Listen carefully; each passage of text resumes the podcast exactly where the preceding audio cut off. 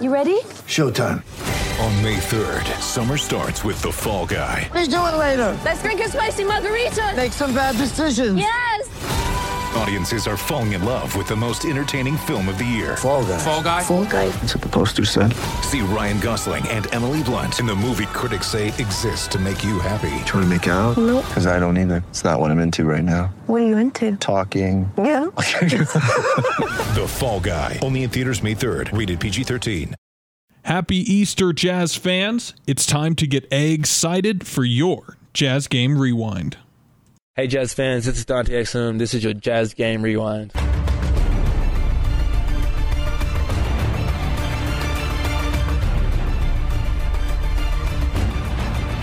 Hey, Jazz fans, I'm Connor Varney, and this is your Jazz Game Rewind. Tonight, the Jazz traveled to Minnesota for an Easter bout with the Minnesota Timberwolves, and they tamed the T Wolves 121 to 97. And this was a big game because these two teams are jostling for playoff position in the West. So, how'd the Jazz do it? Well, in the first half, the game was pretty close. The score after one was 28 to 26 in favor of the Jazz. In the second quarter, the Jazz outscored the Wolves by nine, and they took a nice lead into halftime of 11 points. And in the second half, they kept pouring on the attack, outscoring them in the second half by an additional 13 points for their nice 24 point win. So, how'd the Jazz do it tonight? Well, it was an absolutely team centric attack. Every player played their role, and frankly, they played it well. As a whole, the Jazz shot 60% from the floor and 39% from three, 11 of 28, which is just tremendous efficiency to see. Now, if we delve into the starters' numbers, Joe Ingles had a quiet game, but he also had nine assists to go along with his five points.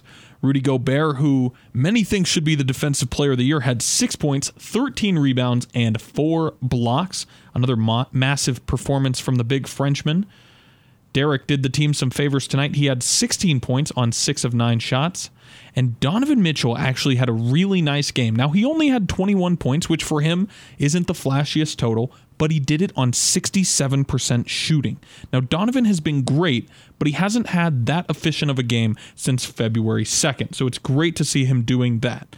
But now that leads us to our player of the game, and that's former Timberwolf Ricky Rubio. Rubio finished with 23 points, 7 rebounds, 3 assists, a steal, and a block, absolutely stuffing the stat sheet, and he made 5 of 6 from downtown. He was huge for the Jazz, and he led the attack all night long. Let's listen to some of the highlights. Ingles to the elbow to Ricky, who scores the three. Ingles wide open look, decides to go back to Rubio for three. Ricky's got the hot hand. How do you hit the underside of the rim on the three and have it crawl over and bounce in? And Rubio, four three pointers in the quarter with that make right there. Ricky around the screen, the favors. Ricky in the paint has to give it up. Three pointer on the way and good. And that is Mitchell. Shot missed on the offensive end. And that was And then the rebound and the alley oop throw down by Favors. Now, we talked about the starters, but like I said, it was a balanced attack. The bench was phenomenal as well. Royce O'Neale came in and played solid as he always does four points, five rebounds, three assists from him to go along with a steal. Jae Crowder had 10 points. Dante Exum, to follow up his fantastic performance against Memphis, had 14 points on four of six shooting. He had five assists and three rebounds as well. And Jonas Jerebko had 13 points on five of six shooting. Absolutely fantastic efficiency from the bench tonight. The. Jazz steal the basketball. Bounce pass on the break. And it was Mitchell to Royce O'Neale for the throwdown. And a big time dunk on the play. But it's still 90 to 74 as the Jazz continue to lead in this one. And they also shoot well, 60.7% from the floor. That shot is not going to hurt anything by Jerebko as he hits a three. Rebound off to Jerebko. Jonas Jerebko, left-hander goes to the rim and he scores off the glass. And now it's time to get into what's really important, and that's the playoff picture. So let's take a look at what today's games did to that. So we got to start with some of the results from today. Earlier in the day, the Clippers lost to the Pacers, and this is big because the Clippers were at home and they were up 15 points at one point in this game, but the Pacers pulled it out. So that makes it pretty difficult for the Clippers to creep back in the playoff picture.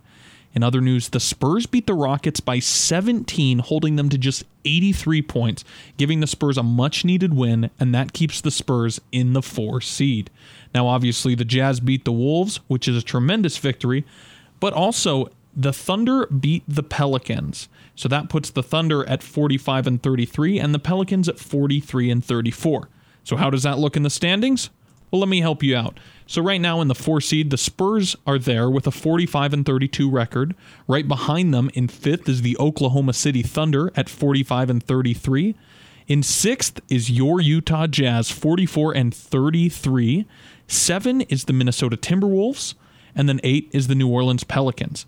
Denver is at the nine seed right now. They're currently in the middle of a game against the Bucks, and they lead by 11 right now, so they might win that one. But still, they're a game back of the Pelicans.